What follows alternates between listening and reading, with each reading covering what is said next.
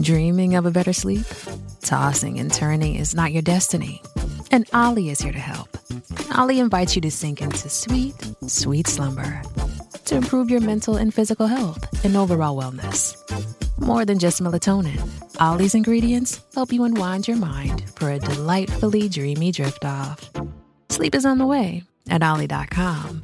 That's O L L Y.com. How do you feel great on vacation? Like really good? Easy. You go to Aruba. You'll spend your time relaxing on cool white sand beaches and floating in healing blue water. You'll immerse yourself in natural wonder and find your center on an island where things move at your speed.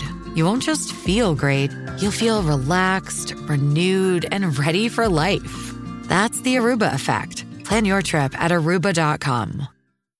This is Optimal Health Daily, episode 1073 Crafting a Minimalist Fitness Plan by Jennifer Tritt with NoSidebar.com. And I'm Dr. Neil. Welcome back to Optimal Health Daily, or welcome for the first time if you're new here. This is the podcast where I act as your very own personal narrator and read to you from some of the most popular health and fitness blogs online. Now, today's post is coming from NoSidebar.com, regularly featured on my brother's show, Optimal Living Daily.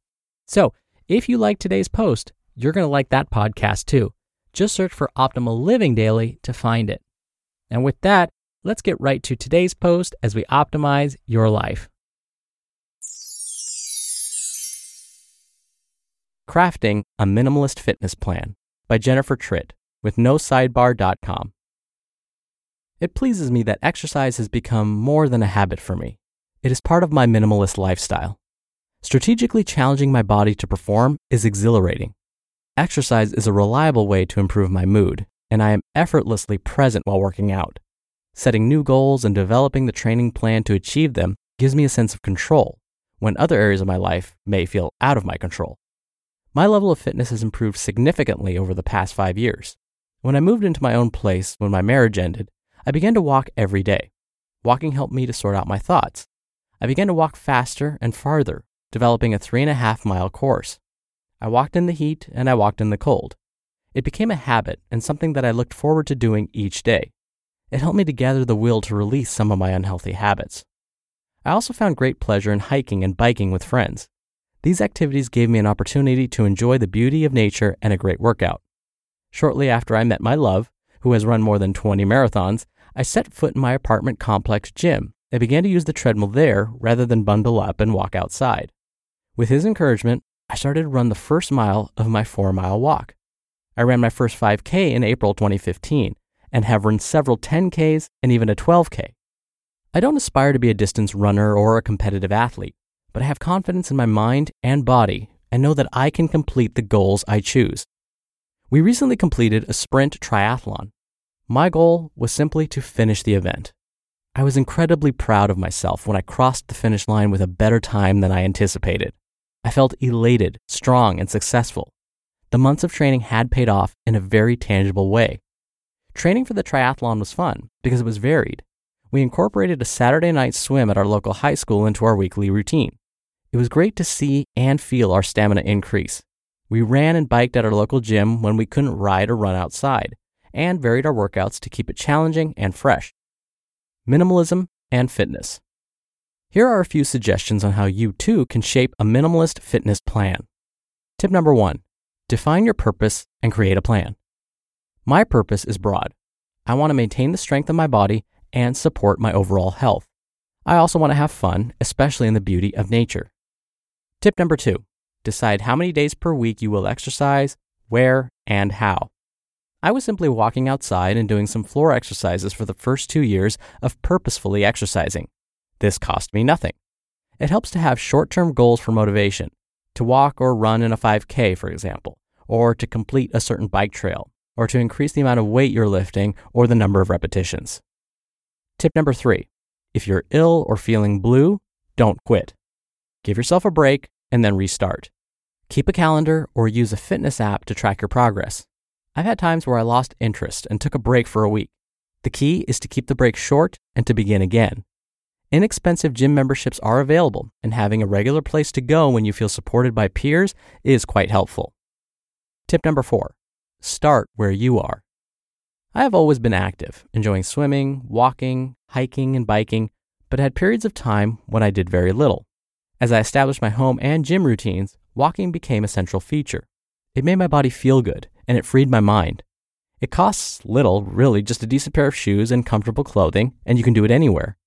The point is to start and to develop a regular habit. Over time, the habit will become a lifestyle. Start with short distances at a comfortable pace and slowly increase speed and distance.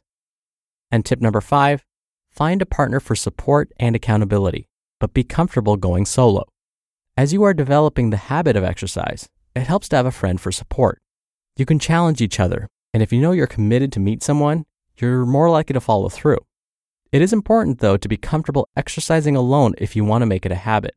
Many people consider running or walking their me time, a time for reflection, quiet, and peace. My love and I began our relationship with a long bike ride. Later, he confided that it was the longest ride he had done and that he was nervous about whether or not he could finish. He said knowing that I was doing it with him made him confident as the ride continued. Exercising together enhances our relationship. We challenge and support each other. We have some of our best conversations when we're running together. We incorporate exercise into our vacations, We've run and biked in some beautiful places.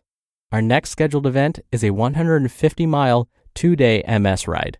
It will be a physical challenge, but in a beautiful place to help raise money for a worthy cause. You just listened to the post titled Crafting a Minimalist Fitness Plan by Jennifer Tritt with NoSidebar.com. This episode is brought to you by Hyperice the leader in advanced warm up and recovery technology.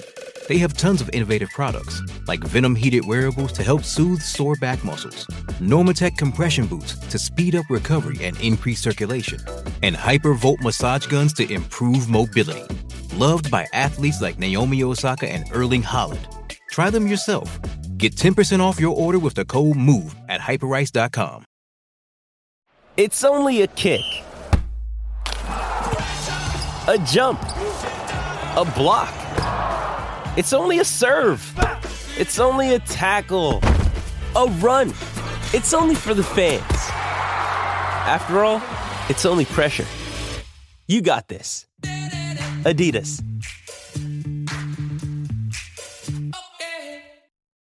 I personally love tip number three. I know it sounds like a pain, but I love keeping a calendar so that I can track my workouts. For me, it serves two purposes. The first is I try not to repeat the same routine too close together. I like to mix things up a little bit. And so by keeping a calendar, I can quickly see, oh, did I already do this routine recently or have I done similar moves recently? And then I can mix it up accordingly. But the other advantage is on those days when I do feel kind of tired and I know that if I push myself today, there's a chance that I could injure myself or get sick. I can look at the calendar and say, oh, okay, I know why I'm feeling so fatigued. Look at all of these workouts I've done. Look how hard I've been pushing myself. So maybe I do something less intense today. And actually, there's a third reason that I just thought of. I can see my progress. I can see how I've improved because sometimes I'll write down how many repetitions I did for a certain routine, or how much weight I lifted, or how far I ran or walked. And then I can say, oh, wow, look, I've made so much progress. And that motivates me on those days when I simply don't have the motivation to get out there. And honestly, no matter how small or quick my workout is, I write it down. Even if it was just a walk around the block, I write it down.